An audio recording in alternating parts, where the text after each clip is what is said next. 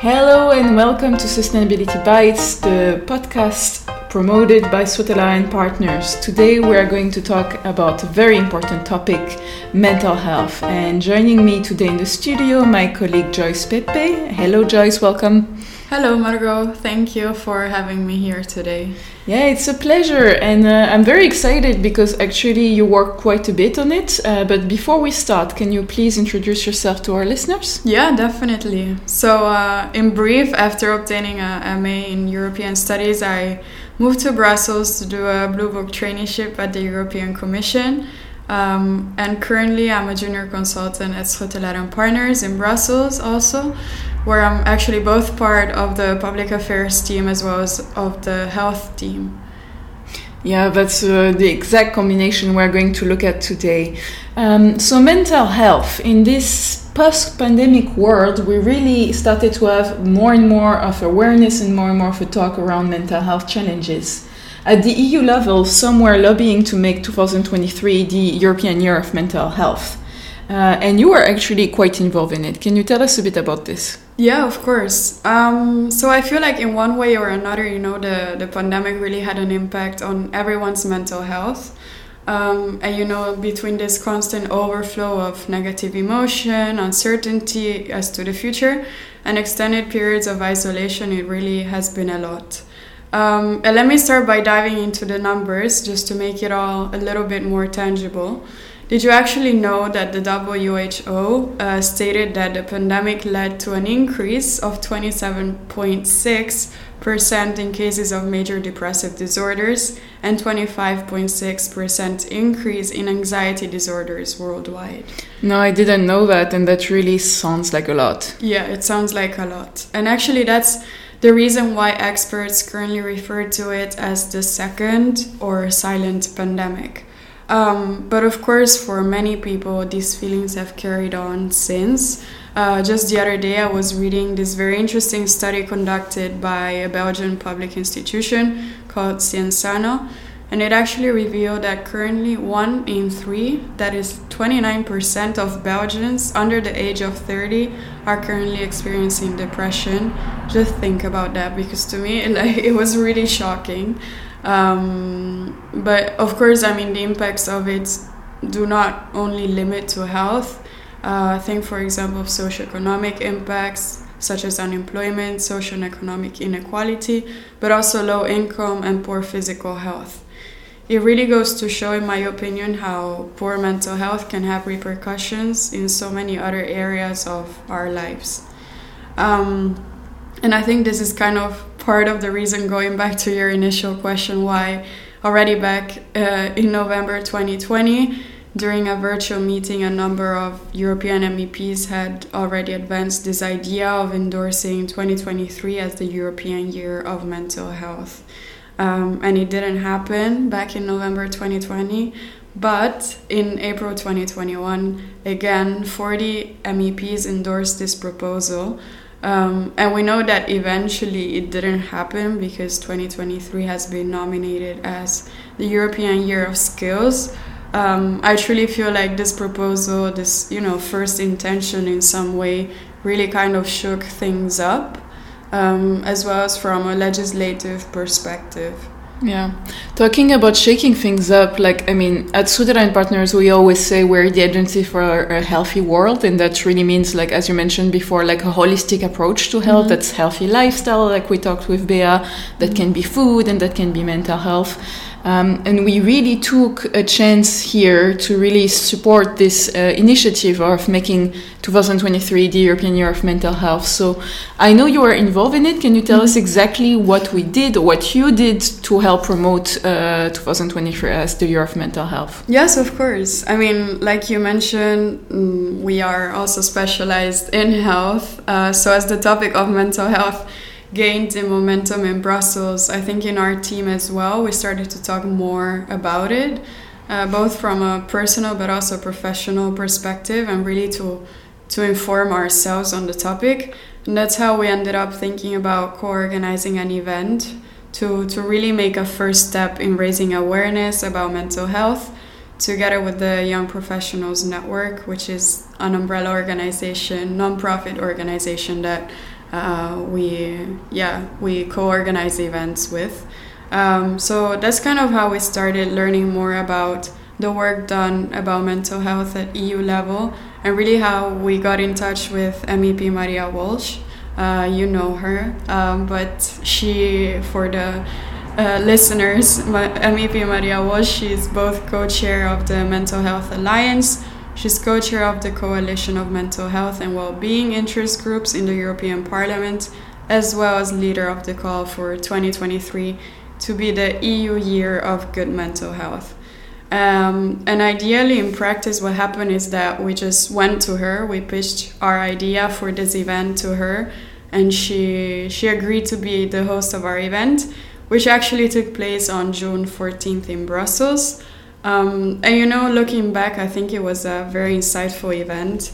We managed to really bring together speakers with very different backgrounds from head of departments in the pharmaceutical sector to leaders of projects talking about or yeah trying to tackle mental health through AI, um, but also you know volunteers of Euro Youth Mental Health. So we really you know brought together different perspectives and at the same time we managed to create a safe space really where multiple people opened up about their own struggles and diagnoses. And i think from a professional as well as a personal perspective i, I really learned a lot. And i hope that everyone kind of felt more compelled to, to talk about mental health more freely and without the stigma that it usually comes with um, yeah, in answer to your question. Yeah, thank you for this. Uh, indeed, I think, like as you mentioned, like it's not only about awareness, but it's really about having this safe space and like by talking about it more and more to make it more and more acceptable as a t- normal topic because mm-hmm. it's quite normal. Yeah, exactly. So I think this is well achieved. Um, from a purely political point of view, though, uh, so you had your event in June, mm-hmm. but then in September we have the State of Union address by uh, President von der Leyen, mm-hmm. and big disappointment, big deception in terms of like, okay, this is not mm-hmm. the European Year of Mental Health, but European Year of Skill, as you just said. Yeah. Um, what would you say? What does the future look like? Because uh, we we saw like the MEPs, it started a couple of years yeah. ago, and we had a big push. Mm. And what's going to happen now that uh, this, in big quotes, failed somehow? Uh, yeah, indeed. I mean, as you mentioned, and as you know, initially it was a bit of a bummer for all of us because we were really somehow convinced that 2023 would be endorsed as this European Year of Good Mental Health, especially, you know, given the amazing communication campaign that MEP Maria Walsh launched on her social media. However, you know, I don't think it was for nothing because shortly after uh, President von der Leyen had her State of the Union speech, in which she declared that 2023 would indeed be endorsed as the year of skills, I feel like things started to pick up in pace.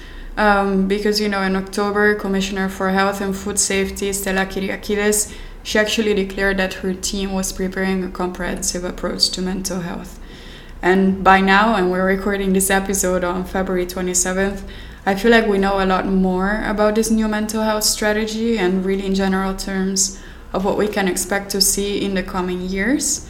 Um, and in the first place, I would say there seems to be a good intention to adopt a more holistic, a more comprehensive approach towards the prevention and treatment of mental health. And I stress prevention um, and this would really mean that all actors in society will be involved in one way or another.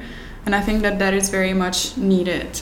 Um, but of course, what this intention might look like in practice is not really clear yet. Uh, because discussions on on this mental health strategy will really only start in July this year. But I hope that it will really listen and speak to the needs of the people. Um, and to me, the fact that the European Commission just closed its call for evidence on the specific topic five days ago, I think is really a good signal that we're quickly, you know, laying steps towards a future where all this stigma that I mentioned earlier around mental health is no longer present. And I really think that that gives me hope, both from a personal but also from a professional, yeah, point of view.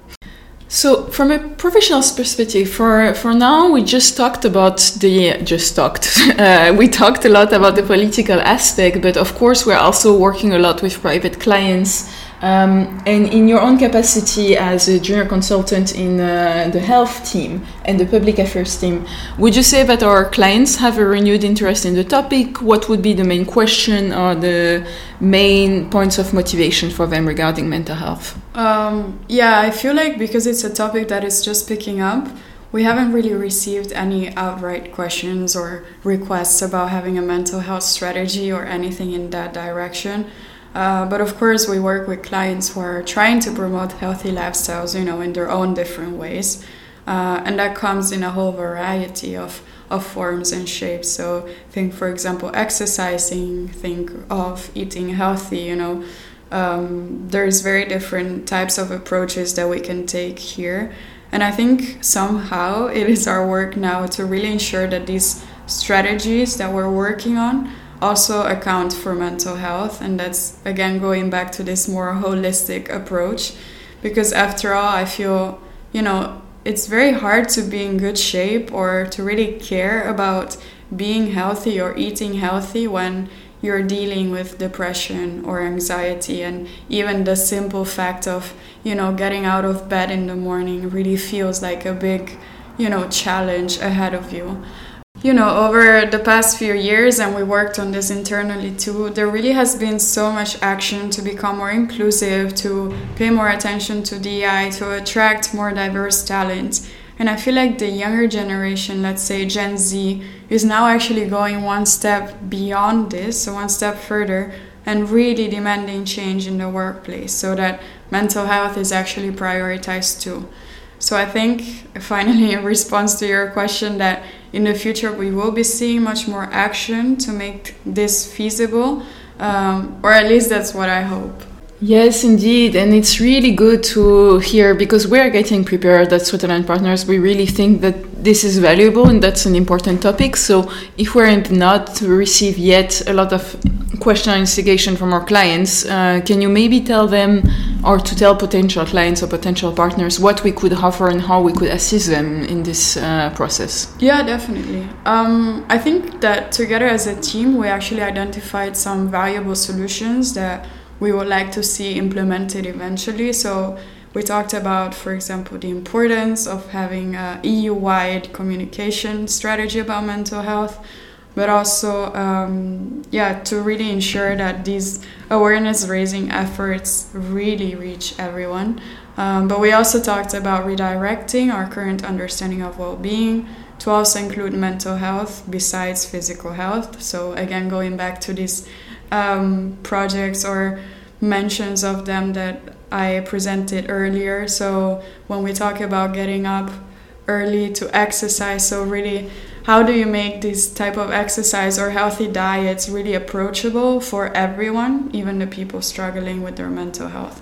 Um, but there's much more, of course, um, both from a practical as well as from a legislative perspective.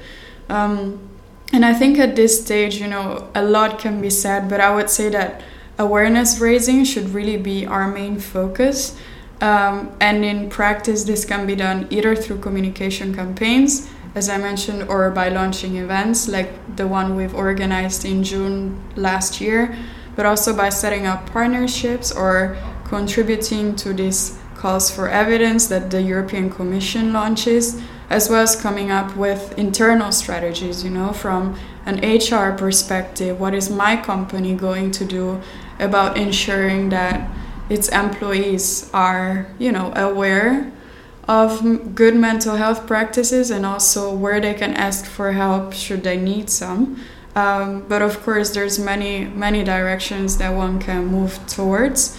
Um, and I believe that thanks to this broad range of expertise that actually characterizes our team here at Schuttelaar and Partners, we can really help clients start making the first steps. Um, and I'm really excited to see how mental health will be picked up in the future. Yeah, I'm excited too. Thank you so much for joining us today, uh, Joyce. And listeners, if you have any question regarding mental health or you want to learn more about the mental health strategy at the EU level, please feel free to contact uh, Joyce through our website. Thanks again for today and talk to you soon.